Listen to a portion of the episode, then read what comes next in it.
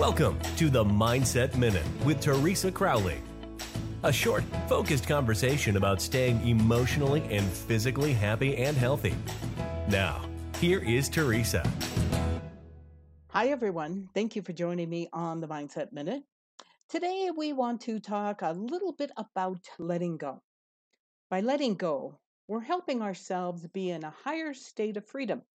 Now, we're allowing ourselves to be happy. By letting go of the emotions that are negative, we have opened up a place for us to be free.